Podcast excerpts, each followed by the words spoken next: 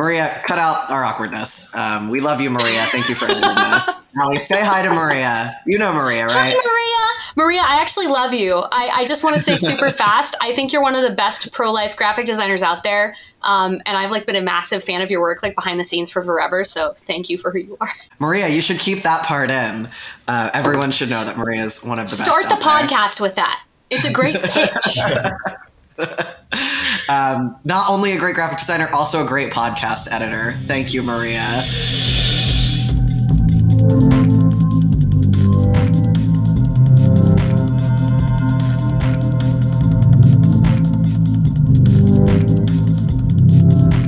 Hi, everyone. Welcome to this month's episode of the Rehumanize International podcast. I'm Emiliano. I'm Herb Geraghty. And, and, we have a guest. Yes. Yay. Um, so, Allie, uh, do you want to introduce yourself a little bit for the podcast? I would love to introduce myself. First off, guys, thank you so much for having me. I've been looking forward to this for a long time, and I love you guys and the work that Rehumanize is doing. So, truly, truly a big blessing. Thanks for having me. Thank you.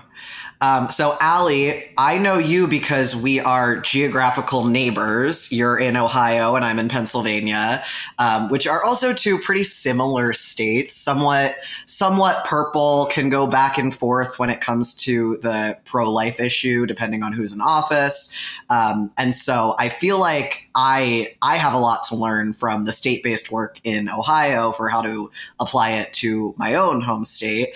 Um, we're sort of in opposite situations right now. You have a pro life governor, we have a pro abortion governor, we have a somewhat pro life um, state legislature, and Ohio has a somewhat pro life legislature. It sort of can go back and forth depending on um, the session, basically, um, which I think is is good and bad. Obviously, it would be preferred if we just had a across the board pro life government um, everywhere, and we could just get good laws passed that serve women and protect babies.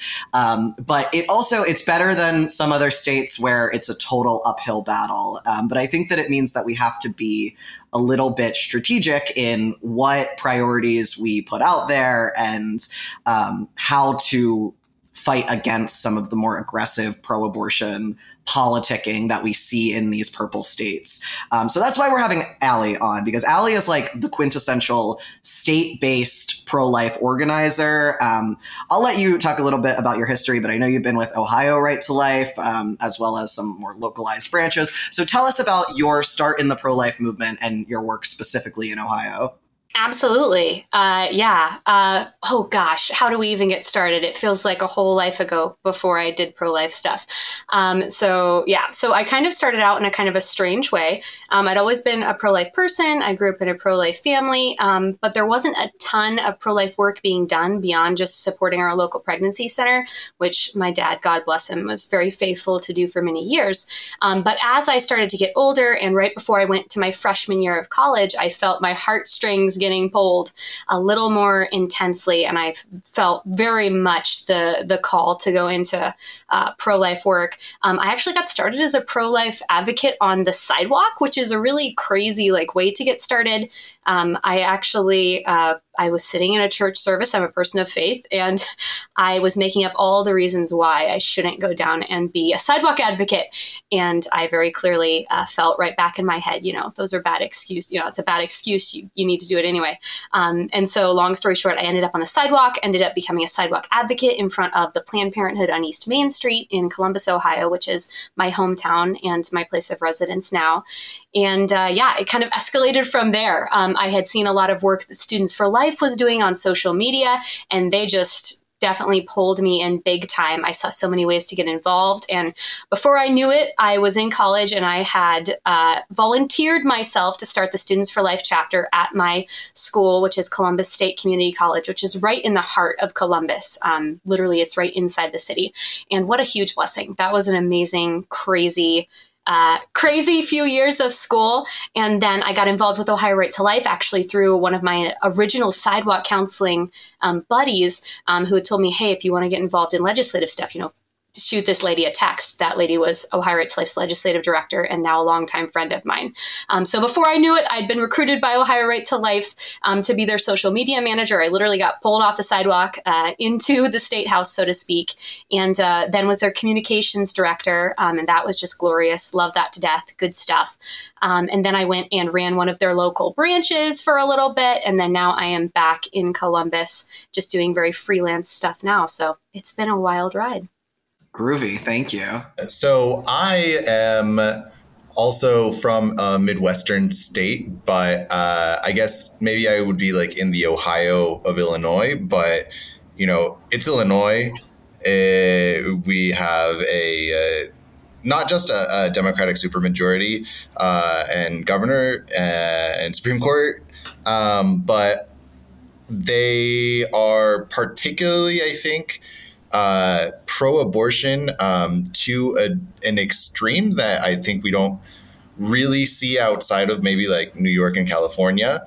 Um, and uh, with the Reproductive Health Act in uh, 2019, uh, I think, uh, I think Illinois now is one of the most um, permissive states in terms of abortion. Uh, so, what I, am interested to see kind of what the legislative process is like in a state that um, there is a little bit more back and forth. Um, so, what what does it look like to work uh, in the capital, and uh, how, especially, are uh, maybe uh, there differences in, within the Democratic Party? Um, if, if, there are Democratic legislatures that are kind of more open to um, uh, pro life uh, bills, uh, or if it's just kind of like a, a, a closed wall like it is in Illinois. Absolutely. Well, I'm I'm so glad you brought up Illinois um, because Illinois is a prime example of uh, sadly what will happen to Ohio um, if our uh, pro-abortion ballot initiative uh, that's going on right now um, passes ultimately. Um, Illinois is really crazy, and I find it absolutely fascinating um, because in Illinois you can see this clear progression of where abortion extreme extremism truly leads a state. Um, I think in 2013, there was a court case, I think it was Hope Clinic versus Flores, that actually found a uh, right to abortion in Illinois state constitution, um, and their state supreme court uh, were the ones who ruled that. And by 2019, you see Illinois have sweeping uh, abortion legislation, very pro-abortion, very very radical and extreme. And then by 2022, uh, Illinois' parental rights law was essentially nixed. It's gone now. Um, and strangely enough, in our efforts here in Ohio, I have been referencing Illinois um, and kind of what happens in Illinois as kind of this blueprint of what can happen to a Midwest state um, when they really just kind of let the pro-abortion extremists go off the rails and do whatever the heck they want. So, um, yeah, Illinois is is very fascinating. But here in Ohio, we're a strange beast. I think that a lot of people don't understand really what makes Ohio tick, which is really fascinating. And as a person who was born and raised here and just loves Ohio to death, it's always really interesting to educate people. I think a lot of people think that Ohio is just like a bunch of like they think it's the internet memes, right? They think it's a bunch of like cornfields and you know all that kind of stuff, and that is a huge part of Ohio, and we're really proud of that heritage. But a lot of Ohio is actually mid-sized cities. Um, and so Ohio on a voting map is super wild because it's literally just like this sea of red with literally blue spots um, on each of our major uh, mid-sized cities that we have, and we have several um, between Cleveland, Cincinnati, Columbus, Toledo, Dayton. Um, we, we have a lot of cities.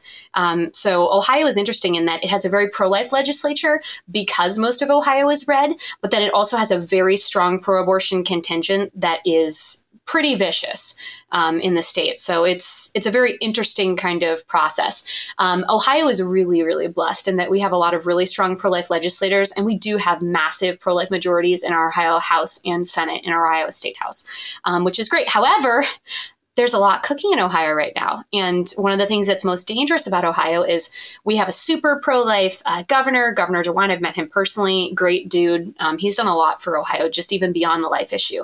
He's done a ton in just in terms of programs and helping women and families. I mean, he's a champ on those things as well. Um, but we have all of our higher elected offices pretty much in Ohio are strong pro life individuals.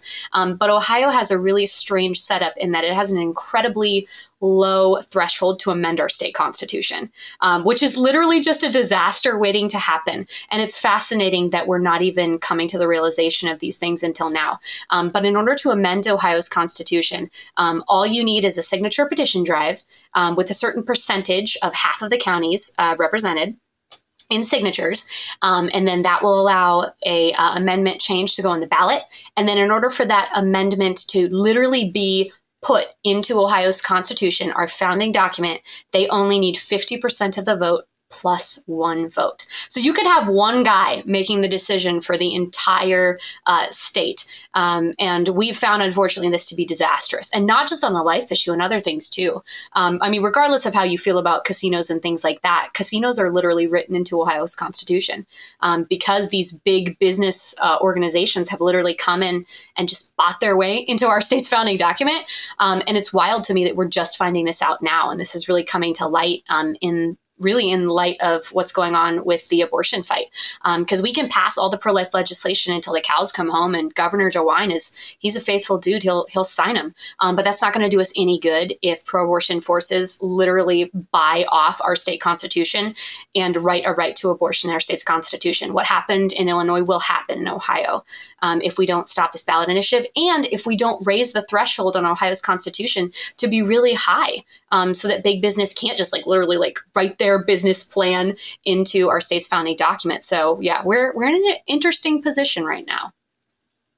So first of all, I was uh, just waiting for the Ohio uh, love to come out because I swear to you, every single person that I have ever met from Ohio is like, nah, you don't know Ohio. Ohio is great. And then goes on like a five minute rant about how, how Ohio is great. My sister in law is from Ohio.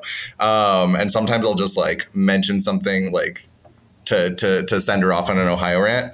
Um, and I, I think personally, I think that's beautiful. In Illinois, we are like have no state pride whatsoever. Uh, people are from Chicago; they have like Chicago pride. From downstate, everybody's like, "Well, we're just out here in the cornfields," but uh, nobody's like "Rah, Illinois." So I, I uh, appreciate the the Ohio patriotism.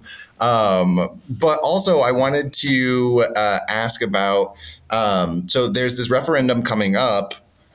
Uh, what have you learned from other referendums that have uh, just happened in other states where even though uh, they were conservative states, um, lost pretty uh, bad at the ballot referendums? I think uh, Nebraska was one. Um, can't, yeah. Uh, and so, uh, yeah, what things have you found that uh, you can learn from those experiences. Um, what what is like the communication like with other um, state pro life groups? Uh, have you heard any kind of tips from them or warnings like watch out for this?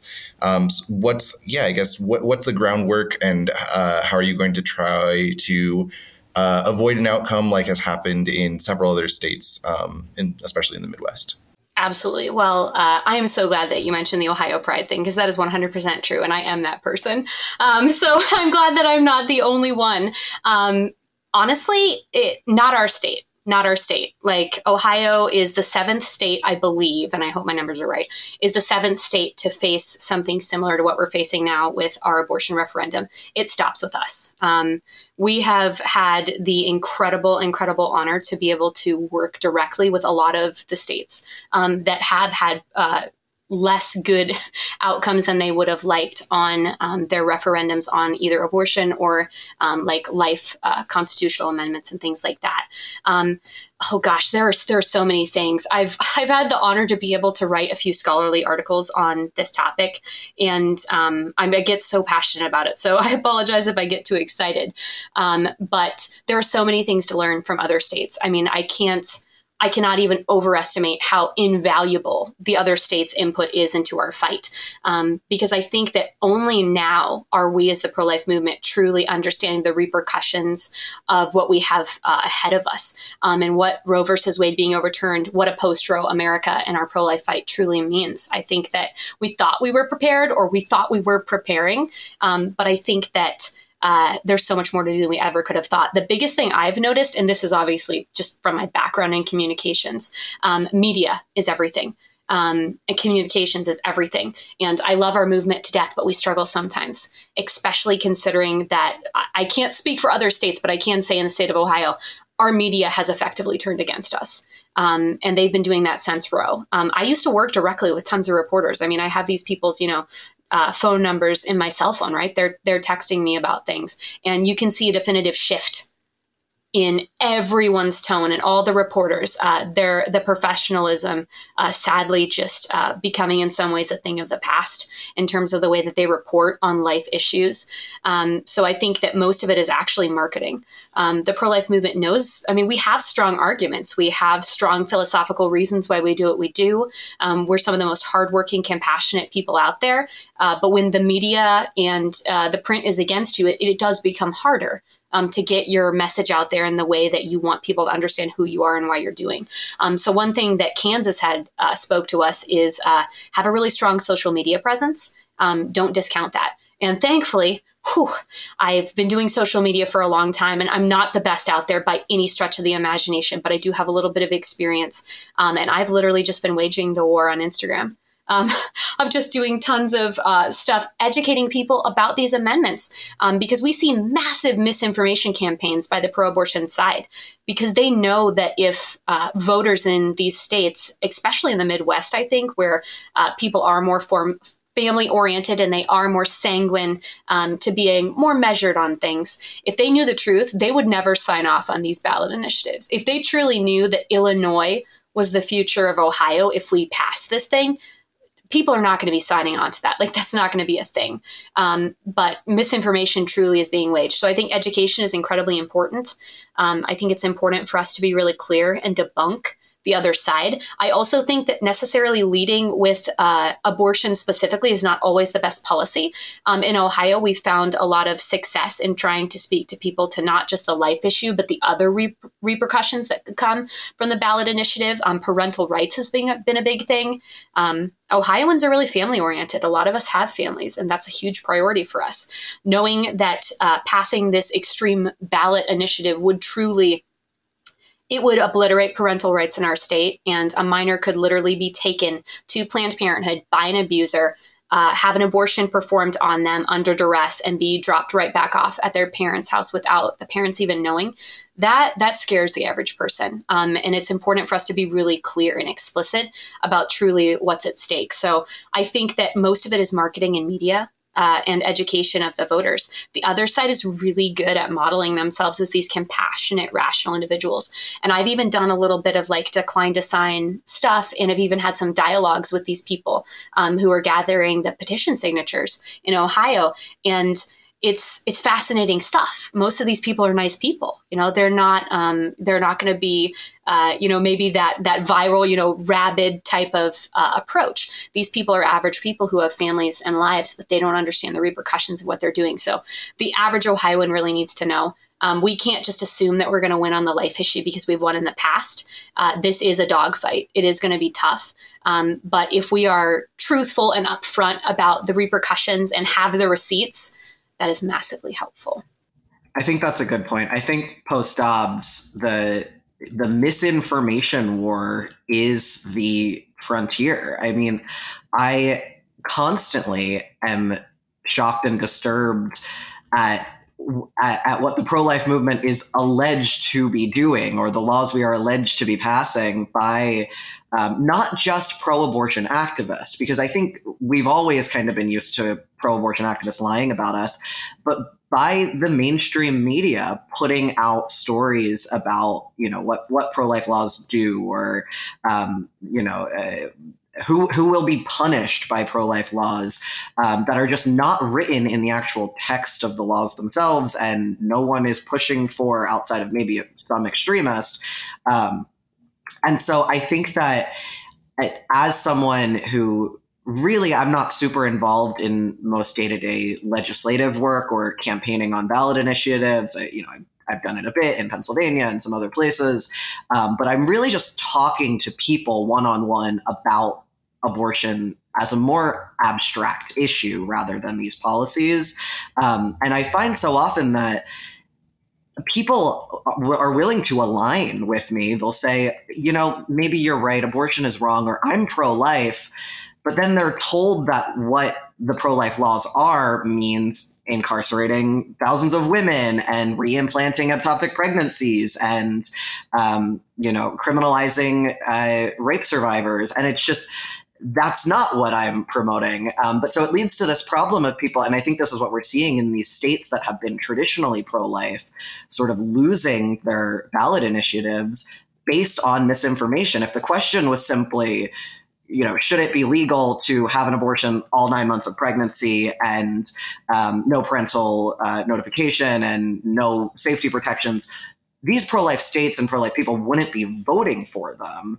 Um, but the way they're being presented as something completely different than the reality um, and sold to people by the abortion lobby just, I, it puts me in a very uncomfortable position of I don't even know how to counter some of this misinformation because it is so per- pervasive. Oh, yeah, 100%. And like we've seen this massively in Ohio too, um, because we've had all kinds of weird controversies where people are like, oh, the law says this, or oh, this person is at, at risk because of this. And far be it from me to ever trivialize any hard case, because behind every hard case that is used to prop up abortion for all for all reasons through all nine months of pregnancy, there is a person who is deeply hurting, and there is a person who's a victim, and I honestly hate how the pro abortion side takes survivors of abuse, especially children, and just weaponizes their stories.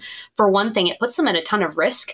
Um, because the risk of their identities being leaked are out there. Um, but the pro abortion side, they they do not have scruples. They will use someone as a tool if they think it will push their narrative. And we've seen this happen in Ohio to disastrous effects for everyone involved. And I think the stuff with miscarriages and ectopic pregnancies is just absolutely egregious. One thing that's made me ex- especially sad has been the way that the pro abortion uh, segment of the medical community has weaponized women experiencing miscarriage. I hate this. Like, my family's experienced miscarriage. Like, this is not a joke to me. Uh, this is a heartbreaking moment and one of the lowest moments that mo- moments that a woman can experience. And I see them saying stuff like, oh, these women are being denied miscarriage care um, and whatnot because of pro abortion laws or because of pro life laws, excuse me. And what makes me so angry is I'm like, that doctor is actively putting their political agenda over the very real needs in the moment of this woman in crisis. And I have a very hard time believing that someone who has been through years and years of extensive medical training isn't smart enough to read a piece of legislation that's maybe like five pages long I literally had a dear friend of mine uh, send me a message on Instagram, pro life lady, strong, wonderful lady, has a beautiful family. Um, but she said, you know, my friend experienced this. She experienced, you know, being denied care. And I replied back to her and I was like, this doctor, th- this doctor is weaponizing your poor friend. Like, that's what's happening. This isn't about whether or not women can receive miscarriage care because women must receive miscarriage care. Like, that is life saving absolutely necessary. Um, this is about doctors seeing an opportunity to try to demonize what pro lifers are doing. Um, and it, it, makes me so sick and so mad because it's not a game. Um, yeah, it's, it's not a game for these women. So it's, it's wild. We have to be really stringent and really explicit about what these laws are, what they do, how women are protected. And I think pro lifers are getting better at that we're getting better at kind of countering uh, this this terrible narrative that women are going to be at risk. That is never our goal. The whole reason we're doing this is because every life matters, and if the life in the womb matters, of course, a woman who is you know born and having a child or experiencing a loss of a child matters too. So yeah, I think that the misinformation is massive. You saw this in states like Kansas. I read an article um, when I was doing some research for a scholarly article a few months ago, um, and it was actually it was in the Boston Globe, and it was actually the woman who had run a lot of Planned Parenthood's like legislative efforts, but she was the person they hired to run the anti uh, pro life amendment fight in Kansas. And the way she described how sinisterly she was manipulating the people of Kansas and just openly admitting this to the Bo- Boston Globe. You can Google it. Um, was horrific. She literally used language that she thought uh, the family-oriented people of Kansas would uh, would adhere to to manipulate them into voting uh, against the Value Them Both Amendment. And yeah, we we have to be on our guard. These people are ruthless, and they will lie through their teeth. Um, so this is uh, you know, uh, an organization that uh, has lots of times been uh, described like as progressive pro life or kind of like alternative pro life. Um, me included, like a lot of the people uh, in Rehumanize uh, might tend to be uh, more liberal, more progressive, um, while maintaining that consistent life ethic and recognizing the uh, how lots of the progressive uh, movement is just wrong on abortion. Um, and so, to kind of progressive listeners, I kind of wanted to talk more about the ballot process um, because there uh, has like the the rhetoric around it is kind of like oh look here though these like authoritarian fascist republicans trying to raise the uh, the, the voting limit from 50% to 60% um, so that it's harder for you know the average uh, ohioan to have their voice heard. Um, and that might sound like a convenient narrative for like this issue now when it's um, a, more Republican backed um, initiative. But I think it's also important to uh, recognize that this uh, Ohio's uh, referendum has been used in the past for lots of different issues. It's not always like the people uh, as just kind of like as this united mass of uh, kind of progressive ordinary people uh, try to get something passed um, and the like conservative republican government is always against it. Um, in 2004 uh, this same uh, ballot measure uh, what this same uh, type of process was used to pass with 61% of voter approval a ban on same-sex marriage um, in through the Ohio Constitution, and uh, this same process was used successfully uh, several years later in uh, 2011 to successfully block uh, the implementation of a, a uh, anti-union or right to work law um, that dealt with collective bargaining. So, uh, like several of the the uh, ballot measures that have passed in the past uh, several years have already passed with more than sixty percent support, um, and those have uh, been progressive issues. They've been conservative issues, um, and the people of Ohio have voted. Uh, you know, uh, from a progressive standpoint, like both in ways that we maybe have wanted in the union issue and maybe ha- would not have wanted in the gay rights issue. So I do think that like the narrative about, you know, the Republican Party being especially like authoritarian in this issue of like trying to like do political tricks to keep the ballot initiative uh, down. I don't I don't know how much validity that has to it because I mean Democrats have done the same thing uh, in different ballot measures that they didn't like in Ohio.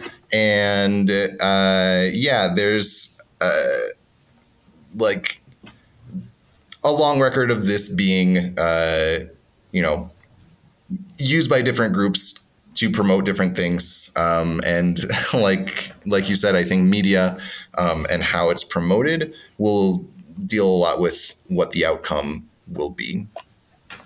Absolutely, and I'm so glad you brought up um, the history of uh, the the process by which Ohio's constitution is changed in Ohio because it is truly fascinating and incredibly insightful.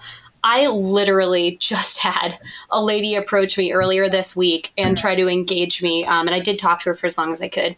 Um, I was unfortunately tied up with something, so I had limited time. Um, engage me about uh, issue one, which is the issue that has been put forth that would essentially uh, allow Ohio's constitution to be protected from being just bought off essentially by out of state millionaires. Um, if you look at the uh, history of abortion ballot initiatives uh, across the US, especially over the last like year, if you go through and you read all of the donations that were made, by people for the pro abortion side and you go through and read all the donations that were made to the pro life side, they are night and day. It is shocking. I've gone through and read um, the donations for Kansas, uh, the donations donations for Michigan. I've looked through some of Ohio's, um, and what you will see is on these ballot initiatives, you have a bunch of uh, a bunch of pro-abortion organizations and a bunch of millionaires from Hollywood and other uh, states that don't share a lot of values with Midwestern states like Ohio, literally dumping and funneling cash into pro-abortion um, initiatives uh, for a state that they don't even probably live in and it's shocking. And then you pull up, uh, but you pull up the pro life side, and it's like, uh, you know, it's like uh, John Smith, occupation, farmer, twenty five dollars, or you know, Calvary Bible Church, you know, uh, 150 like it, it's it is individuals uh, it's small business owners uh, like local businesses it's churches uh, nonprofit groups. I mean it's just it's night and day difference. And what we've seen in ohio is since we have such a low threshold for our, our constitution to be amended the people who have money have used that for their own gain time and time again. Um, and it's it's truly quite shocking. I think it's much easier to pull the wool over 50% of Ohioans than it is to pull the wool over 60% of Ohioans. And I think that whatever whenever we are going to Ohio's founding document and we're saying, okay, this needs change, this needs updated, this needs adjusted, it needs to pass with flying colors. Like it can't be flip it this is the document that is guiding everything about our state and protecting our rights in the state. If we're just changing it willy nilly and any person who rolls up with, you know, $50 million is able to just write themselves in, that's just, that's an accident waiting to happen. And it will be used and abused by the powerful, truly, for, for the average Ohioans. Um, and I had a lady walk up to me the other day and say, well, you know, you know republicans are manipulating this and and uh, they're manipulating that and this is all them trying to pull the wool over people's eyes or this is all them trying to stop democracy. And uh, it got to the point in the conversation where she was like have you even taken a course in political economics? Which is a really interesting comment because you would you would think that the average person is smart enough if they've done their research to not need a degree in something to be able to understand basic concepts. Um, but also, I simply I'm in a know, doctorate actually, program for political economy, and that that is a term that only people in political economy use. That's I couldn't. The part, the part of me, the part of me that is just like an average, like rural Midwesterner at heart was like are you trying to say I'm not smart enough to understand what I'm talking about, right? Because I went to community college. Um, are, are you trying to say that because I haven't spent money on an extensive liberal arts degree that I don't know what I'm talking about and what's good enough for me and my family? Um, but I didn't say that because, of course, that would have been incredibly impolite. Um, and Ohioans are very nice. Um, but I said, actually, I said, I've written scholarly articles on this topic. Um, and uh, actually, uh, she's like, well, you can't believe everything you see online. And I was like, actually, uh, all my articles are footnoted um, and they're done in Chicago style. Um, so that was that was an interesting conversation. Um, but long story short, um, this is not a usurpation of the people at all. If anything else, this is making sure that all of us are on board with something. Um, and we're not going to change something that's going to affect an entire state with one person who maybe saw a few television ads. And not that that person isn't smart enough to make their own decisions, but people are influenced um, by money and they are influenced by how much they can they can be essentially have something thrown in front of their face. Issue one in my mind is saying our founding document is so important and the rights of the people in our state are so sacred that we have to be incredibly enthusiastically sure before we change anything about our founding document. If you look at the federal constitution, it's like 7,000 ish words. If you look at the Ohio constitution, it's like 75,000. And that's because everybody who's had enough disposable cash to like write their business into the Constitution has done it, and that needs to stop now.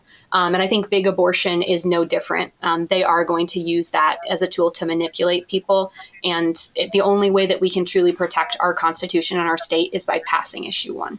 That said, um, yeah, I obviously like in a uh, in a perfect world, I, I think uh, obviously the for for me and I, I, think for many of people uh, like the the ideal is to have um, you know a, a majority says um, a majority rules. Uh, but I think also like when you look at individual cases like any type of uh, legal structure can be abused um, and sometimes it's like on an issue by issue basis, depending on who is in power and who is going to do what in that specific time. So, um, yeah, to uh, maybe progressives uh, who are listening to it, I, to this uh, podcast, I would say um, maybe uh, just think about how power is actually wielded um, and how it's being wielded in this instance.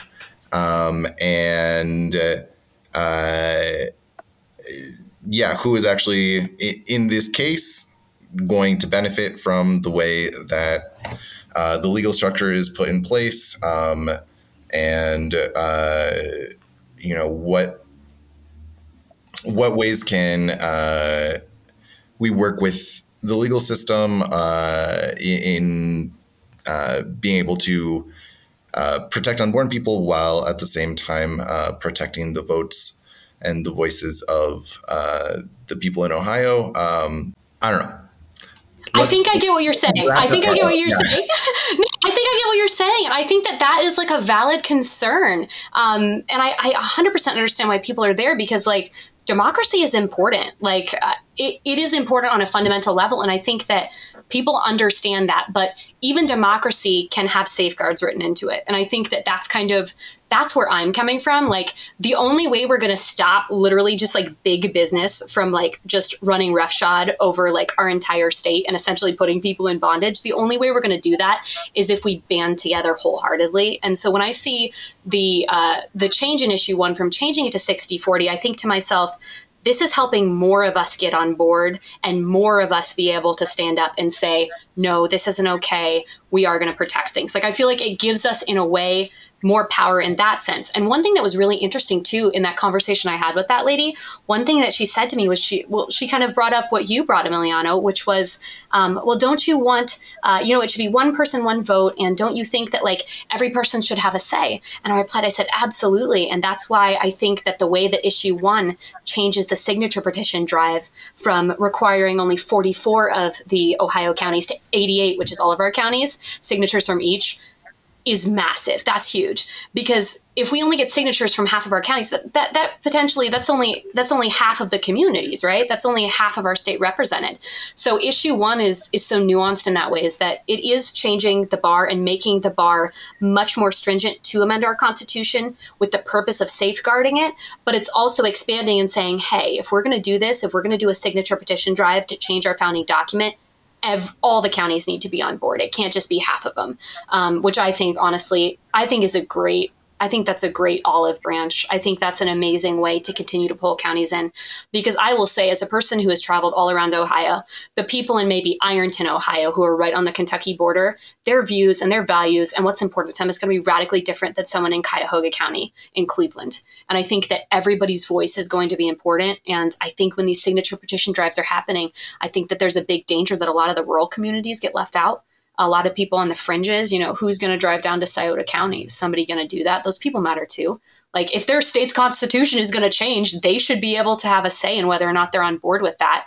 So I think that I think that truly in banding together in large scale, I think we are able to kind of push back a lot against big abortion specifically, um, but a lot of other people. And you'll even see the people behind issue one, it's not just like pro lifers, it's also um, uh, like people from like the farming community, um, the Chamber of Commerce, because they understand that this low level to change the constitution affects all of us. And so I get really excited to kind of see people who historically maybe are from different sides of the aisle getting behind issue one. So that just that gets me excited and makes me even more confident.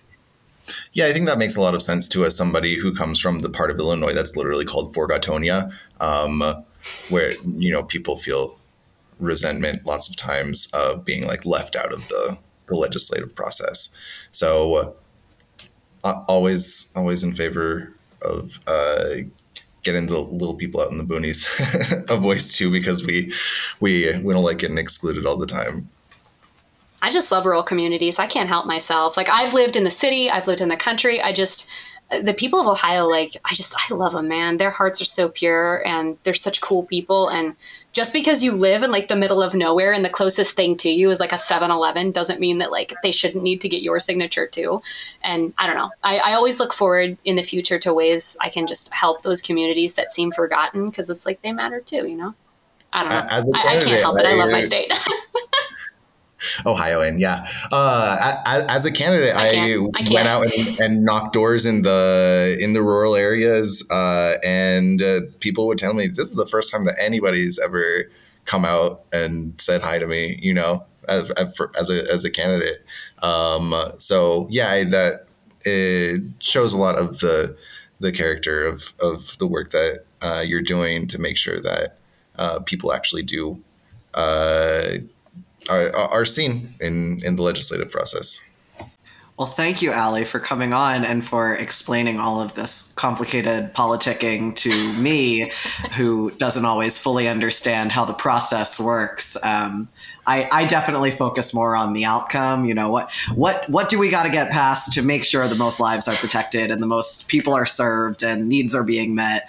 Um, and it's I, I did actually I studied political science in undergrad, uh, but I hated it. I was I, I hated all the process. I was like, this is such a why is there all this bureaucracy? Why are, don't we already have a system that meets the needs of people and protects the people who need to be protected? Um, and so that is why I do not work in politics. I work in movement building um, because uh, that's easier for me to understand and relate to people on rather than having to try to explain these complicated process issues. So I'm very grateful that there's people out there like you who are doing this hard work of explaining and making sure that the processes in place are just and fair and can lead to those good outcomes that we want to build a culture of peace and life. Um, we got to wrap up soon, but I want to end on a more positive note.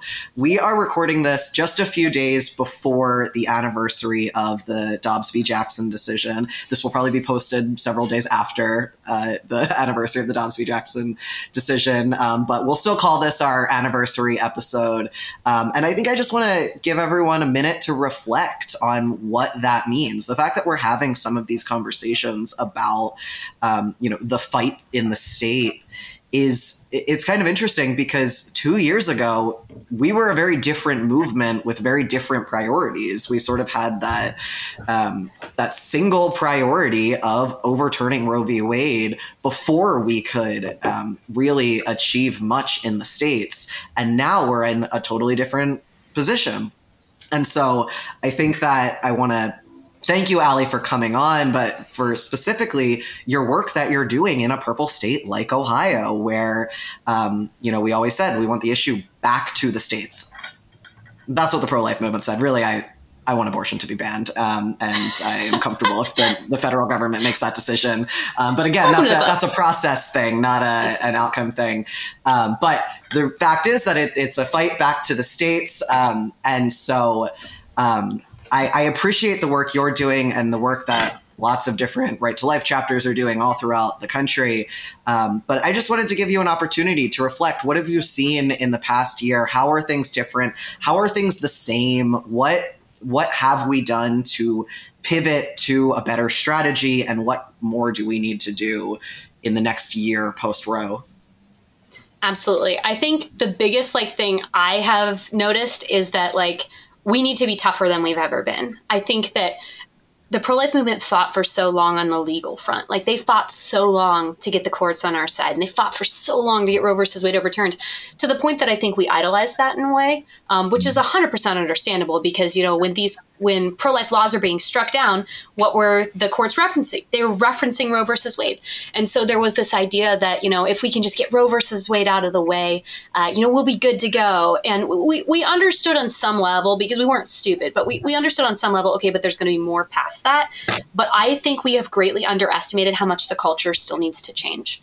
Um, we see this in Ohio with judges still blocking our pro life laws even after Roe versus Wade is overturned. I mean, we've got a judge in Hamilton County who, again, has our heartbeat bill blocked, even post Roe. Um, and so I think it's it. We should never underestimate how much we still need to change hearts and minds. Um, and I think that we are going to have to love our communities more than we ever have. I, I feel like that has what's been kind of placed in my heart. Like the fight gets so much more personal. Like it's not just federal anymore. Like I went and did decline to sign work outside of my local library in the city that my parents grew up in, in the city that my parents were married in, in the city that, you know, my family's owned a small business since the 70s. And to see people walk up to my local library and just sign away uh, their rights as parents and sign away the rights of their future preborn children. And in some cases, their children there. I saw at least one pregnant woman who was signing the petition to make abortion uh, legal uh, through all nine months of pregnancy in Ohio. And I remember reflecting and being like, I didn't know how broken our communities were. Like, I didn't know how much people in our community had been lied to.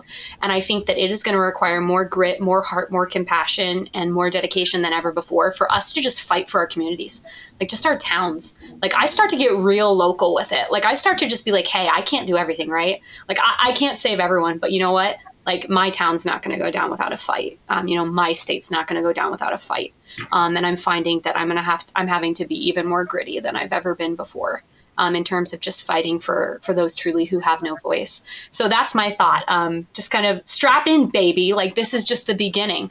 Um, but I always told myself whenever I would get discouraged when I was an activist at first, I would always tell myself uh, whenever I would get a lot of hate or stuff um, from local forces and stuff, I would tell myself, you know, I'm going to win because I have more to lose than they do. And I'm, I'm an idiot. I will not stop. Like I'll just keep going. Like I'm a bulldog. Like I will grab a hold and I will not let go. Um, and I'm, I'm going to win simply just because I'm going to outlast them. Um, and that that has always been like a guiding star. And the whole reason I started as a sidewalk advocate was because I cared about my city. I was born in Columbus, like a mile away from my alma mater. Like that's where I was born. Like this is where I'm from. This is where my family's from. This is our history. This is our heritage. And once I knew that abortions were being committed in my city, and I knew that I wasn't doing enough to stop it, I knew I had to do something. So take that on yourselves like have pride for your city. And i think that that you guys are doing that already herb. I know that you're super committed to pittsburgh and there's so much work to do there. But yeah get super like get super proud. Like stand up for community your community. You have what it takes to make change but you're gonna have to be really gritty. This conversation has been really so fascinating. Thank you so much for coming on Allie um, and yeah i I think you said it really well, Herb. Like we're in a totally different ball game than we were in a year or two ago. Um, and so, yeah, we're like we're gonna have to come back and reevaluate what are some of the tactics that we have used in the past, um, what worked before, what didn't work before, what might work now. Um, and I thank you so much, Allie, uh, for being on the ground and figuring out uh, all those all those questions about how we're to move forward now seriously, thank you. And thank you to everyone who's listening who is doing this work in their states um, because it really matters. Uh, you know, I think that I often get stuck in thinking of abortion uh, and really all of the life issues as sort of just an issue of changing hearts and minds, changing hearts and minds. And I think that's so important and we need to do that. Um, but we cannot ignore the law and the, the complicated politicking that needs to happen to ensure that these lives are protected because um, you know I, I, think we complain a lot i complain a lot about um, you know the media is against us and there's all of this disinformation and we have all these problems and we have judges in ohio blocking things like heartbeat laws even though the, the dobbs decision overturned roe. Um, you know there's a lot to complain about but there's also a lot to celebrate. We know that in this past year demonstrably lives have been saved by states who have passed pro life legislation. Um, there are children born today, born now, because we're post nine months, right? Um, who are alive because of the efforts of the pro life movement to overturn Roe v. Wade. Um, and that is something to celebrate. And I think that every year I am very hopeful that we're going to see more and more and more, and we are going to pass more laws, better laws that protect the unborn, and policies that actually serve pregnant people and parents. Um, and this is not the end. Like we we said the day Roe v. Wade was overturned, you know, the work has just begun. Um, and I think that people like Allie and people all across the U.S. are making that clear that they've not given up. They've not shrugged their shoulders and said, "Okay, well we we overturned Roe. Let's move on to the next issue." Um, this is still important to us, and it's more important than ever because now we really have a chance to impact individual lives. Um, so again, thank you, Allie. That's my that's the end of my spiel. Um, do you have anything you'd like to share? Um, where can we find you on social media or any any links you want to plug? Uh, what what should we send to the listeners? Oh gosh, heck yeah. Okay. Um, yeah. Um, uh, yeah, I'm on social media. I'm on Twitter. Um, I'm on Instagram. I'm not really very active on Facebook, so Twitter and Instagram is the best place to reach me. Um, it's just at uh, A Frazier Life, um, but Frazier's spelled kind of weird. It's F R A Z I E R. Um, but my tag is the same on Instagram and on Twitter, and I'm very active. Um, but what I would really, really love to plug is I started a pro life memes account um, to fight the ballot initiative and just educate people, and that's like my pride and joy and my passion project right now. So go follow um, at Protect Memes Ohio on Twitter and Instagram if you want good pro life memes that also help educate on the ballot initiative. Um, I've got that. And then please go to Protect Women Ohio. Um, that is the coalition of pro life organizations and pro family organizations who are fighting the uh, abortion amendment in Ohio. So protect Women Ohio. They're on social media, share their content, um, read up on uh, the ballot initiative and stuff on their websites. And uh, yeah, help us beat this thing. Awesome. All right. Thank you, everyone.